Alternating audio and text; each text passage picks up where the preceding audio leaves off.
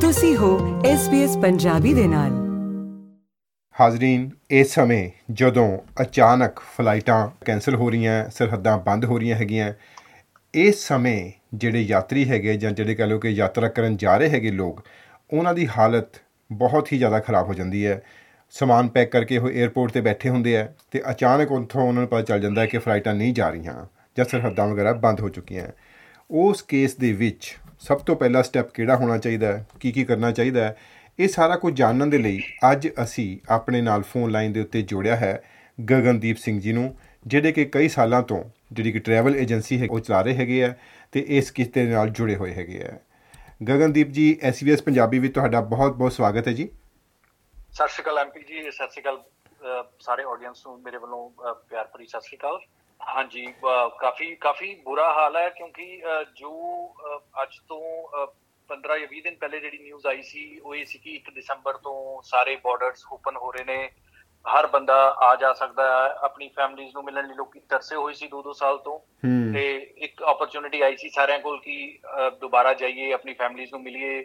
ਤੇ ਉਹ ਹੁਣ ਜਦੋਂ ਪਰਸੋਂ ਜਿਹੜੀ ਨਿਊਜ਼ ਆਈ ਕਿ 1 ਤਰੀਕ ਤੋਂ ਕੋਈ ਵੀ ਇਮੀਗ੍ਰੈਂਟ ਜਿਹੜਾ ਸਕਿਲਡ ਇਮੀਗ੍ਰੈਂਟ ਹੈ ਕੁਝ ਵੀਜ਼ਾ ਹੋਲਡਰਸ ਨੇ ਜਿੱਦਾਂ ਸਟੂਡੈਂਟ ਹੋ ਕੇ ਨਹੀਂ ਆ ਸਕਦੇ ਤਾਂ ਉਸ ਚੀਜ਼ ਨੇ ਟਰੈਵਲ ਇੰਡਸਟਰੀ ਨੂੰ ਦੁਬਾਰਾ ਇੱਕ ਝਟਕਾ ਦਿੱਤਾ ਹੈ ਜਿੱਥੇ ਅਹ, ਅਹ, ਸਿਰਫ ਅਸੀਂ ਨਹੀਂ ਪੂਰੇ ਪੂਰੇ ਆਸਟ੍ਰੇਲੀਆ ਇੰਡੀਆ 'ਚ ਲੋਕਾਂ ਨੇ ਯੂ نو ਲੋਕਾਂ ਦੀ ਅਹ, ਫਲਾਈਟਾਂ ਕੈਨਸਲ ਹੋਈਆਂ ਨੇ ਲੋਕਾਂ ਨੇ ਟਿਕਟਾਂ ਤੇ ਕੈਨਸਲੇਸ਼ਨਸ ਪੇ ਕੀਤੀਆਂ ਨੇ ਗਵਾਇਆ ਪੈਸਾ ਆਪਣਾ ਪਰ ਇੱਕ ਮੇਜਰ ਉਹੀ ਝਟਕਾ ਦੁਬਾਰਾ ਆਇਆ ਹੈ, ਅਹ, ਪਿਛਲੇ 2 ਦਿਨ ਦੇ ਵਿੱਚ ਜਦ ਕਿ ਕੰਮ ਇੱਕ ਵਾਰ ਏਦਾਂ ਲੱਗ ਰਿਹਾ ਸੀ ਕਿ ਕੰਮ ਸ਼ੁਰੂ ਹੋ ਗਿਆ ਬਾਰਡਰਸ ਖੁੱਲ ਗਏ ਨੇ ਤੇ ਲੋਕੀ ਹੁਣ ਆਪਣੇ ਸੱਜਣਾਂ ਨੂੰ ਜਾ ਕੇ ਮਿਲ ਸਕਦੇ ਨੇ ਆਪਣੇ ਮਾਪਿਆਂ ਨੂੰ ਆਪਣੇ ਭੈਣਾਂ ਭਰਾਵਾਂ ਨੂੰ ਦੁਬਾਰਾ ਇਕੱਠੇ ਜਾ ਕੇ ਮਿਲ ਸਕਦੇ ਨੇ ਉਹਨਾਂ ਨਾਲ ਇਕੱਠਾ ਹੋ ਸਕਦੇ ਨੇ। ਪਰ ਹੁਣ ਇੱਕ ਵਾਰ ਇਹ ਜਿਹੜਾ ਝਟਕਾ ਲੱਗਾ ਇਹ ਦੁਬਾਰਾ ਦੇਖੋ 15 ਤਰੀਕ ਦੀ ਜਿਹੜੀ ਕਮਿਟਮੈਂਟ ਸਾਨੂੰ ਪਤਾ ਲੱਗਾ ਕਿ 15 ਤੋਂ ਖੁੱਲ ਜਾਣੇ ਨੇ ਬਾਰਡਰ ਪਰ ਇਹੀ ਹੈ ਕਿ ਪਿਛਲੇ 2-3 ਦਿਨਾਂ ਵਿੱਚ ਕਾਫੀ ਲੋਕਾਂ ਨੇ ਕਾਫੀ ਉਤਾਰ ਚੜਾਵ ਦੇਖਿਆ ਟਰੈਵਲ 'ਚ। ਜੀ ਜਿਹੜਾ ਇਹ ਹੁੰਦਾ ਹੈ ਕਿ ਲੋਕੀ ਸਮਾਨ ਪੈਕ ਕਰਕੇ ਪਹੁੰਚੇ ਹੋਏ ਹੈਗੇ ਆ ਬਿਲਕੁਲ ਫਲਾਈਟ ਜਾਣ ਵਾਲੀ ਹੈਗੀ ਹੈ ਉਸ ਟਾਈਮ ਉਹਨਾਂ ਨੂੰ ਪਤਾ ਚੱਲਦਾ ਕਿ ਫਲਾਈਟ ਕੈਨਸਲ ਹੋ ਚੁੱਕੀ ਹੈ। ਤੁਹਾਡੇ ਕੋਲ ਕਿਵੇਂ ਲੋਕੀ ਅਪਰੋਚ ਕਰ ਰਹੇ ਹੈਗੇ ਆ? ਕਿਹੜੇ ਕਿਹੜੇ ਮਸਲੇ ਸਾਹਮਣੇ ਆਏ ਆ ਹੁਣ ਤੱਕ? ਅਭੀ ਕੁਝ ਮਸਲੇ ਐਦਾਂ ਦੇ ਆਏ ਨੇ ਜਿੱਥੇ ਲੋਕਾਂ ਨੇ ਫਲਾਈਟਸ ਬੁੱਕ ਕੀਤੀਆਂ ਨੇ ਟਰੈਵਲ ਏਜੰਟਸ ਨੇ ਉਹਨਾਂ ਨੂੰ ਕਹਿਤਾ ਤੁਹਾਡੀਆਂ ਟਿਕਟਾਂ ਇਸ਼ੂਡ ਨੇ ਟਿਕਟਾਂ ਇਸ਼ੂ ਹੀ ਨਹੀਂ ਹੋਈਆਂ। ਉਹ 에ਅਰਪੋਰਟ ਤੇ ਪਹੁੰਚ ਗਏ ਨੇ ਪਤਾ ਲੱਗਾ ਜੀ ਟਿਕਟ ਹੀ ਨਹੀਂ ਹੈਗੀ 에ਅਰਲਾਈਨਸ ਦੇ ਕੋਲ। ਇੱਕ ਮੇਜਰ ਜਿਹੜਾ ਸਕੈਮ ਚੱਲ ਰਿਹਾ ਜਿਹਨੂੰ ਮੈਂ ਕਹਿੰਦਾ ਇੰਡੀਆ ਆਸਟ੍ਰੇਲੀਆ 'ਚ ਕਾਫੀ ਲੋਕੀ ਇਹ ਕਰ ਰਹੇ ਨੇ। ਅਹ, ਇਹ ਬਹੁਤ ਜ਼ਰੂਰੀ ਹੈ ਚੈੱਕ ਕਰਨਾ ਕਿ ਜਿਹੜਾ ਵੀ ਬੰਦਾ ਜਦੋਂ ਵੀ ਕਿਸੇ ਵੀ ਟਰੈਵਲ ਏਜੰਟ ਨਾਲ ਟਿਕਟ ਬੁੱਕ ਕਰ ਰਿਹਾ ਹੈ ਉਹ ਉਹਨੂੰ ਉਹਦੇ ਤੋਂ ਫਲਾਈਟ ਦੀਆਂ ਸਾਰੀਆਂ ਡਿਟੇਲਸ ਬੁਕਿੰਗ ਦਾ ਰੈਫਰੈਂਸ ਨੰਬਰ ਸਾਰੀ ਚੀਜ਼ਾਂ ਲੈ ਲੇ ਸਾਰਾ ਕੁਝ ਚੈੱਕ ਕਰ ਲੇ before the payment is done ਨਾਲੇ ਇਹ ਜ਼ਰੂਰ ਚੈੱਕ ਕਰੇ ਕਿ ਕੰਪਨੀ ਆਇਟਾ ਹੈਗੀ ਪ੍ਰੋਪਰ ਰੈਗੂਲੇਟਰੀ ਕੰਪਨੀ ਹੈਗੀ ਆਸਟ੍ਰੇਲੀਆ ਜਾਂ ਇੰਡੀਆ ਵਿੱਚ ਜਿਹਨੂੰ ਤੁਸੀਂ ਪੈਸੇ ਦੇ ਰਹੇ ਹੋ। ਦੂਜਾ ਜਦੋਂ ਲਾਸਟ ਮਿੰਟ ਫਲਾਈਟ ਕੈਨਸਲ ਹੋ ਜਾਂਦੀ ਹੈ ਜੇ ਟਿਕਟਾਂ ਕਨਫਰਮਡ ਵੀ ਹੈਗੀਆਂ ਤਾਂ ਸਾਡੇ ਕੋਲ ਜਿਹੜੀ ਕੁਐਰੀਜ਼ ਆਉਂਦੀਆਂ ਨੇ ਕਿ 에ਅਰਲਾਈਨਸ ਰਿਫੰਡ ਕਿੱਦਾਂ ਦੇਗੀ 에ਅਰਲਾਈਨਸ ਨੇ ਆਪਸ਼ਨ ਕੀ ਦਿੱਤਾ? ਤੇ ਐਸੀਆਂ 에ਅਰਲਾਈਨਸ ਵੀ ਹੈਗੀਆਂ ਐਮਪੀਜੀ ਜਿਹੜੀਆਂ ਮੈਂ ਕਹਿੰਦਾ ਜਿਨ੍ਹਾਂ ਨੂੰ ਕਸਟਮਰ ਨੂੰ ਚੈੱਕ ਕਰਨਾ ਚਾਹੀਦਾ ਕਿ ਇਹ 에ਅਰਲਾਈਨ ਦੀ ਪਿਛਲੇ 2 ਸਾਲ ਦੀ ਕਰੋਨਾ ਦੇ ਵੇਲੇ ਕੀ ਹਿਸਟਰੀ ਹੈ? ਇਹਨਾਂ ਨੇ ਰਿਫੰਡ ਦਿੱਤੇ ਨੇ।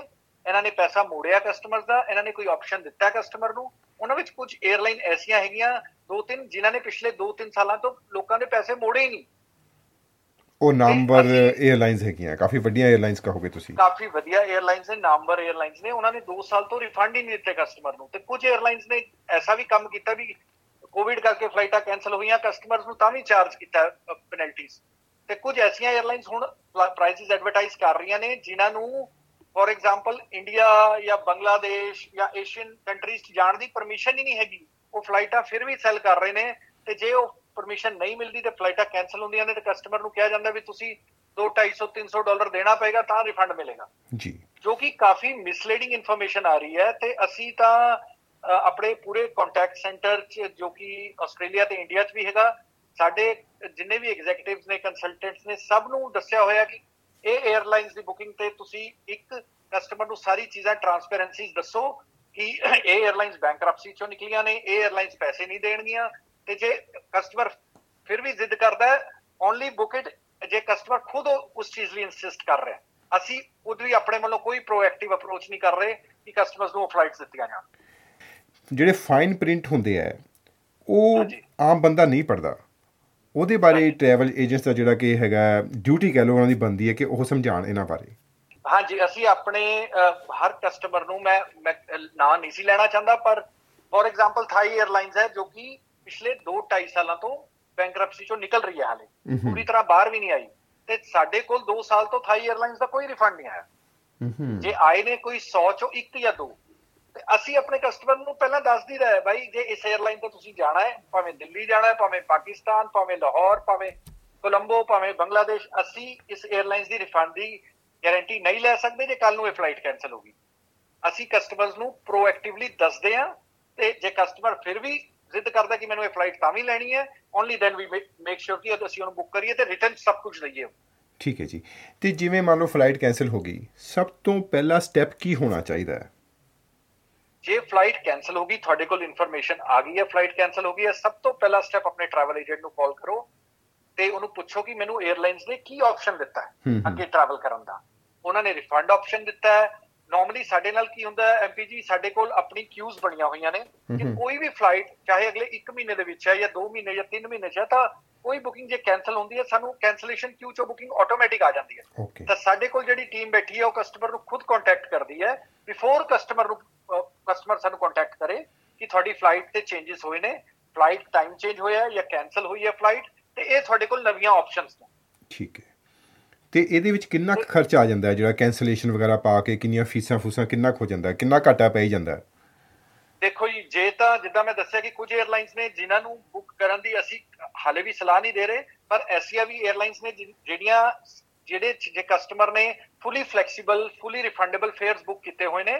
ਤਾਂ ਆਈ ਬਲੀਵ ਕਿ ਉਸ ਘਾਟਾ ਕੁਝ ਵੀ ਨਹੀਂ ਪੈਂਦਾ। ਉਸ ਜਿਹੜੀ ਵੀ ਟਰੈਵਲ ਏਜੰਟ ਦੀ ਏਜੰਸੀ ਦੀ ਸਰਵਿਸ ਫੀਸ ਹੈ ਜੋ ਕਿ ਟਰੈਵਲ ਏਜੰਟਸ ਨੇ ਟਾਈਮ ਸਪੈਂਡ ਕੀਤਾ ਜੋ ਵੀ ਅਨਰਿਕਵਰੇਬਲ ਕਾਸਟ ਨੇ ਉਹਨਾਂ ਦੀਆਂ ਉਹੀ ਕਾਸਟ ਹੁੰਦੀਆਂ ਨੇ। ਹੋਰ ਇਸ ਤੇ 에ਅਰਲਾਈਨਸ ਦੀ ਕੋਈ ਵੀ ਕੈਂਸਲੇਸ਼ਨ ਨਹੀਂ ਹੁੰਦੀ। ਜੇ 에ਅਰਲਾਈਨ ਖੁਦ ਚੰਗੀਆਂ 에ਅਰਲਾਈਨਸ ਜਿੱਦਾਂ Singapore airlines Emirates Qatar airlines ਜਿਹੜੀਆਂ 에ਅਰਲਾਈਨਸ ਫੁੱਲ ਰਿਫੰਡ ਦੇ ਦਿੰਦੀਆਂ ਨੇ ਉਹਨਾਂ ਤੇ ਜੋ ਵੀ service fees as per the terms and conditions ਜੋ ਵੀ ਲੀਗਲ ਕੰਟਰੈਕਟ ਕਸਟਮਰ ਨੂੰ ਮਿਲਦਾ ਹੈ ਜਦੋਂ ਬੁਕਿੰਗ ਕਰਦਾ ਹੈ ਉਸ ਉਹਦੇ ਅਕੋਰਡਿੰਗ ਹੀ ਚਾਰਜ ਹੁੰਦੀਆਂ ਨੇ ਜੇ ਤਾਂ 에ਅਰਲਾਈਨਸ ਰਿਫੰਡ ਨਹੀਂ ਦਿੰਦੀ ਤੇ 300 ਡਾਲਰ ਕੈਨਸਲੇਸ਼ਨ ਚਾਰਜ ਕਰਦੀ ਹੈ ਉਸ ਚ ਕਾਫੀ ਘਾਟਾ ਪੈ ਜਾਂਦਾ ਜੀ ਜੀ ਜੀ। ਤੇ ਇਹ ਦੱਸੋ ਕਿ ਸੇਫ ਪੁਆਇੰਟ ਕਿਹੜਾ ਹੈਗਾ? ਜੇ ਮੰਨ ਲਓ ਅਸੀਂ ਮੈਂ ਹੁਣ ਟਿਕਟ ਬੁੱਕ ਕਰਨ ਜਾ ਰਿਹਾ ਮੇਰੇ ਵਾਸਤੇ ਸੇਫ ਆਪਸ਼ਨ ਕਿਹੜੀ ਹੋਏਗੀ ਕਿ ਮੇਰੇ ਨੁਕਸਾਨ ਵੀ ਘੱਟ ਤੋਂ ਘੱਟ ਹੋਵੇ ਬੁਕਿੰਗ ਵੀ ਹੋ ਜਾਵੇ ਜੇ ਕੈਨਸਲੇਸ਼ਨ ਹੁੰਦੀ ਹੈ ਤਾਂ ਮੇਰਾ ਨੁਕਸਾਨ ਨਾ ਹੋਵੇ? ਤਾਂ ਅਸੀਂ ਇਹੀ ਕਸਟਮਰ ਨੂੰ ਐਡਵਾਈਸ ਕਰੀਦਾ ਕਿ ਹਮੇਸ਼ਾ ਜਦੋਂ ਵੀ ਹੁਣ ਕੋਵਿਡ ਜਾਂ ਪ੍ਰੀ ਕੋਵਿਡ ਜਾਂ ਪੋਸਟ ਕੋਵਿਡ ਇੱਕ ਆਪਣੇ ਜਿਹੜੀ ਵੀ 에ਅਰਲਾਈਨਸ ਬੁੱਕ ਕਰ ਰਹੇ ਹੋ ਉਹਦਾ ਚੈੱਕ ਕਰੋ ਉਹਦਾ ਟਰੈਵਲ ਏਜੰਟ ਨੂੰ ਪੁੱਛੋ ਵੀ ਇਹਨਾਂ ਦੀ ਕੀ ਹਿਸਟਰੀ ਹੈ ਪਿਛਲੇ 2 ਸਾਲਾਂ ਦੀ। ਇਹ 에ਅਰਲਾਈਨਸ ਨੇ ਪੈਸਾ ਮੋੜਿਆ ਸਹੀ ਮੋੜਿਆ ਆ ਜਾਂਦਾ ਟਾਈਮ ਤੇ ਪੈਸਾ ਕਿਉਂਕਿ ਕੁਝ 에ਅਰਲਾਈਨਸ ਨੇ ਜਿੱਦਾਂ 2 ਸਾਲ ਤੋਂ ਪੈਸੇ ਨਹੀਂ ਦਿੱਤੇ ਜੇ ਟਰੈਵਲ ਏਜੰਟ ਤਾਂ ਵੀ ਉਹ ਸੈਲ ਕਰ ਰਿਹਾ ਬਿਨਾਂ ਦੱਸਿਆ ਤਾਂ ਉਹ ਤਾਂ ਮਿਸ ਸੈਲਿੰਗ ਹੈ। ਉਹ ਕਸਟਮਰਸ ਨੂੰ ਮਤਲਬ ਆਪਣਾ ਪੈਸਾ ਬਣਾਉਣ ਲਈ ਇੱਕ ਕਸਟਮਰ ਬਾਅਦ ਚ ਉਹੀ ਕਸਟਮਰ ਦੁਖੀ ਹੋਣਗੇ ਪਰੇਸ਼ਾਨ ਹੋਣਗੇ। ਟਰੈਵਲ ਏਜੰਟ ਨੂੰ ਪੁੱਛੋ। ਦੂਜਾ ਅਸੀਂ ਪ੍ਰੋਮੋਟ ਕਰਦੇ ਹਾਂ ਕਿ ਕਸਟਮਰ ਹਮੇਸ਼ਾ ਫੁੱਲੀ ਰਿਫੰਡੇਬਲ ਤੇ ਫਲੈਕਸੀ ਟਿਕਟ ਬੁੱਕ ਕਰੇ। ਜਿਸ ਕਸਟਮਰ ਦਾ ਆਪਣੀ ਡੇਟ ਚੇਂਜਸ ਕਰ ਸਕਦਾ ਜੇ ਜਿੱਦਾਂ ਬਾਰਡਰ ਰੈਸਟ੍ਰਿਕਸ਼ਨਸ ਆਈਆਂ ਨੇ ਤਾਂ ਕੈਨਸਲੇਸ਼ਨ ਦੀ ਥਾਂ ਤੇ ਕਸਟਮਰ ਡੇਟ ਚੇਂਜ ਕਰੇ ਫਲੈਕਸੀ ਟਿਕਟ ਲੈ ਕੇ ਜਾਂ ਰਿਫੰਡੇਬਲ ਬੁਕਿੰਗ ਕਰੇ ਤੇ ਜਾਂ ਸਾਡੇ ਕੋਲ ਕੁਝ ਐਸੀਆਂ ਆਪਸ਼ਨਸ ਵੀ ਨੇ ਜਿਸ for example fully refundable ticket customer ਸਾਨੂੰ ਪੇ ਕਰਦਾ ਤੇ ਅਸੀਂ ਉਹ ਟਿਕਟ ਉਹਨੂੰ ਬੁੱਕ ਕਰ ਦਿੰਦੇ ਆ ਤੇ ਕਸਟਮਰ ਦਾ ਜੇ ਕੋਈ ਕੈਨਸਲੇਸ਼ਨਸ ਇਸ਼ੂ ਆਂਦਾ ਹੈ ਤਾਂ ਕਸਟਮਰ ਨੂੰ ਐਟਲੀਸਟ ਪੈਸਾ ਉਹਦਾ ਮੁੜ ਜਾਂਦਾ ਉਹਦਾ ਨੁਕਸਾਨ ਹਾਰਡਲੀ 5 ਜਾਂ 7% ਹੁੰਦਾ ਹੈ। ਐਟਲੀਸਟ ਉਹਦਾ ਇਹ ਨੁਕਸਾਨ ਨਹੀਂ ਕਿ ਉਹਨੂੰ 15-20% ਪੈਸਾ ਕੈਨਸਲੇਸ਼ਨ 'ਚ ਦੇਣਾ ਪਏ। ਜੀ ਤੁਸੀਂ ਇੱਕ ਟਰਮ ਯੂਜ਼ ਕੀਤੀ ਫਲੈਕਸੀ ਟਰੈਵਲ ਇਹਦੇ ਬਾਰੇ ਥੋੜਾ ਵਿਸਥਾਰ ਨਾਲ ਦੱਸੋ ਕੀ ਹੈਗਾ ਇਹ? ਭਈ ਫਲੈਕਸੀਬਲ ਟਿਕਟਸ ਇਹ ਹੁੰਦਾ ਕਿ ਜੇ ਕਸਟਮਰ ਨੇ ਕਾਫੀ 에ਅਰਲਾਈਨਸ ਫਲੈਕਸੀਬਲ ਟਿਕਟ ਸੈਲ ਕਰ ਰਹੀਆਂ ਨੇ ਤੇ ਉਹਨਾਂ 'ਚ ਕੀ ਹੁੰਦਾ ਜੇ ਤੁਸੀਂ ਫਲੈਕਸੀਬਲ ਫੇਅਰ ਲੈ ਲਿਆ ਉਸ ਤੇ ਤੁਹਾਡੀ ਕੈਨਸਲੇਸ਼ਨ ਤੇ ਤੁਹਾਡਾ ਫੇਅਰ ਫੁੱਲੀ ਰਿਫੰਡੇਬਲ ਹੋ ਜਾਂਦਾ ਕੁਝ ਕੁਝ 에ਅਰਲਾਈਨਸ ਤੇ ਜੇ ਕਸਟਮਰ ਉਹ ਲੈ ਲੈਂਦੇ ਨੇ ਤੇ ਬਾਰਡਰ ਕਲੋਜ਼ ਹੋ ਗਿਆ ਜਾਂ ਫਲਾਈਟਸ ਕੈਨਸਲ ਹੋ ਗਈਆਂ ਜਾਂ 에ਅਰਲਾਈਨ ਨੇ ਕੈਨਸਲ ਕਰਤੀਆਂ ਕਸਟਮਰ ਕੋਲ ਆਪਸ਼ਨ ਹੁੰਦਾ ਉਹ ਆਪਣਾ ਫੁੱਲ ਰਿਫੰਡ ਅਪਲਾਈ ਕਰ ਸਕਦਾ। ਰਿਫੰਡ 6 ਤੋਂ 8 ਹਫ਼ਤੇ ਕਈ ਵਾਰ 12 ਹਫ਼ਤੇ ਤੱਕ ਆ ਜਾਂਦਾ ਹੈ। ਤੇ ਉਸ ਰਿਫੰਡ ਤੋਂ ਜੋ ਵੀ ਟਰੈਵਲ ਏਜੰਟ ਨਾਲ ਉਹਨਾਂ ਨੇ ਬੁਕਿੰਗ ਕੀਤੀ ਹੈ ਤੇ ਉਹਦੀ ਜੋ ਵੀ ਸਰਵਿਸ ਫੀਸ ਹੈਗੀ 100 ਡਾਲਰ 50 ਡਾਲਰ 75 ਡਾਲਰ ਉਹ ਆਪਣੀ ਫੀਸ ਚਾਰਜ ਕਰਕੇ ਉਹਨਾਂ ਨੂੰ ਰਿਫੰਡ ਕਰ ਦਿੰਦੇ ਠੀਕ ਹੈ ਜੀ ਤੇ ਜਿਹੜਾ ਫਲੈਕਸੀ ਟਰੈਵਲ ਵਾਲੀ ਆਪਸ਼ਨ ਹੈਗੀ ਹੈ ਇਹਦੇ ਵਾਸਤੇ ਕੁਝ ਐਕਸਟਰਾ ਵੀ ਪੇ ਕਰਨਾ ਪੈਂਦਾ? ਹਾਂਜੀ ਇਹਦੇ ਵਿੱਚ ਤੁਹਾਨੂੰ 100 ਤੋਂ 150 ਡਾਲਰ ਐਕਸਟਰਾ ਦੇਣਾ ਪੈਂਦਾ ਪਰ ਟਿਕਟ ਦਾ। ਪਰ ਇਹਦੇ ਵਿੱਚ ਪੀਸ ਆਫ ਮਾਈਂਡ ਇਹ ਹੁੰਦਾ ਕਿ ਤੁਹਾਡਾ ਪੈਸਾ ਐਟਲੀਸਟ ਜੇ 에ਅਰਲਾਈਨ ਵੀ ਕੈਨਸਲ ਕਰਦੀ ਹੈ ਤਾਂ ਤੁਹਾਨੂੰ ਕੋਈ ਵੀ ਹੋਰ ਕੋਈ ਪੈਨਲਟੀ ਦਿੱਤੇ ਬਿਨਾ ਤੁਹਾਨੂੰ ਪੈਸਾ ਤੁਹਾਡਾ ਮਿਲ ਜਾਏਗਾ ਠੀਕ ਹੈ ਜੀ ਠੀਕ ਹੈ। ਇਨਸਟੈਡ ਆਫ ਜੇ ਤੁਸੀਂ ਨਾਨ ਰਿਫੰਡੇਬਲ ਟਿਕਟ ਬੁੱਕ ਕਰ ਲੈਨੇ ਹੋ ਤਾਂ ਜੇ ਤੁਸੀਂ ਇੱਕ ਫੈਮਿਲੀ ਦੋ ਐਡਲਟਸ ਦੋ ਬੱਚੇ ਜਿਸ ਜਾ ਰਹੇ ਨੇ ਤੇ ਟਿਕਟ ਦਸੰਬਰ ਦੇ ਟਾਈਮ ਤੇ 8-9000 ਦੀ ਹੈ ਤੇ ਨਾਨ ਰਿਫੰਡੇਬਲ ਟਿਕਟ ਹੈ ਤਾਂ 에ਅਰਲਾਈਨ ਤੁਹਾਨੂੰ ਇੱਕ 9000 ਡਾਲਰ ਦਾ ਕ੍ਰੈਡਿਟ ਵਾਊਚਰ ਦੇ ਦਿੰਦੀ ਹੈ। ਉਹ ਸਾਲ ਤੱਕ ਤੁਸੀਂ ਯੂਜ਼ ਕਰ ਸਕਦੇ ਹੋ ਪਰ ਉਹ ਤੁਹਾਡਾ 9000 ਡਾਲਰ ਹੀ ਤੁਸੀਂ ਲਾ ਲਓ ਕਿ 에ਅਰਲਾਈਨ ਕੋਲ ਚਲਾ ਗਿਆ ਉਹ ਤਦ ਤੱਕ ਯੂਜ਼ ਨਹੀਂ ਹੋਣਾ ਉਹ ਫਸ ਗਿਆ ਤੁਹਾਡਾ ਪੈਸਾ। ਤੁਹਾਡੇ ਹੱਥ 'ਚ ਨਹੀਂ ਆਇਆ ਉਹ ਪੈਸਾ। ਠੀਕ ਹੈ ਜੀ। ਗਗਨ ਜੀ ਗੱਲਬਾਤ ਕਰਨ ਵਾਸਤੇ ਬਹੁਤ ਬਹੁਤ ਧੰਨਵਾਦ ਤੇ ਚਲਦੇ ਚਲਦੇ ਜਿਵੇਂ ਹੁੰਦਾ ਇੱਕ ਲਾਈਨ ਦੇ ਵਿੱਚ ਕੋਈ ਐਡਵਾਈਸ ਦੇਣੀ ਚਾਹੋਗੇ ਸਾਡੇ ਭਾਈਚਾਰੇ ਵਾਸਤੇ? ਹਾਂਜੀ ਆਪਣੇ ਪੂਰੇ ਭਾਈਚਾਰੇ ਨੂੰ ਮੈਂ ਇਹੀ ਐਡਵਾਈਸ ਦਾਂਗਾ ਇੱਕ ਦੋ ਤਿੰਨ 에ਅਰਲਾਈਨਸ ਜ਼ਰੂਰ ਚੈੱਕ ਕਰੋ ਜਿਹੜਾ ਇੱਕ ਦਾ ਤਾਂ ਮੈਂ ਨਾਮ ਲੈ ਚੁੱਕਾ। ਦੂਜੀ ਤੁਸੀਂ ਆਪ ਥੋੜਾ ਸਰਚ ਕਰੋਗੇ ਟਰੈਵਲ ਏਜੰਟਸ ਨੂੰ ਪੁੱਛੋਗੇ ਤੇ ਉਹ ਤੁਹਾਨੂੰ ਦੱਸਣਗੇ ਕਿਹੜੀ 에ਅਰਲਾਈਨਸ ਹੈ ਜਿੱਥੇ ਜਿੱਥੇ ਉਹਨਾਂ ਕੋਲ ਬਾਰਡਰ ਓਪਨ ਦੀ ਪਰਮਿਸ਼ਨ ਹੈ ਨਹੀਂ ਉਸ ਫਲਾਈਟਾਂ ਫਿਰ ਵੀ ਸੈਲ ਕਰ ਰਹੇ ਨੇ ਧਿਆਨ ਨਾਲ ਚੈੱਕ ਕਰਕੇ ਦੂਜਾ ਆਪਣੀ ਟਰੈਵਲ ਇੰਸ਼ੋਰੈਂਸ ਜ਼ਰੂਰ ਲੈ ਕੇ ਜਾਓ ਜਿਹੜੀ ਤੁਹਾਨੂੰ ਕਵਰ ਕਰੇ। ਤੀਜਾ ਸਾਡੇ ਕੋਲ ਭਾਵੇਂ ਇੱਕ ਰਿਫੰਡੇਬਲ ਫੁੱਲੀ ਰਿਫੰਡੇਬਲ ਟਿਕਟਸ ਦਾ ਆਪਸ਼ਨ ਵੀ ਹੈਗਾ ਜੇ ਤੁਸੀਂ ਨਾਨ ਰਿਫੰਡੇਬਲ ਟਿਕਟਸ ਵੀ ਲਈਆਂ ਹੋਈਆਂ ਨੇ ਤੇ ਇਨ ਕੇਸ ਫੈਮਿਲੀ 'ਚ ਕਿਸੇ ਨੂੰ ਟਰੈਵਲ ਦੇ 10 ਦਿਨ ਦੇ ਵਿੱਚ ਵਿੱਚ ਕਰੋਨਾ ਪੋਜ਼ਿਟਿਵ ਆ ਜਾਂਦਾ ਹੈ।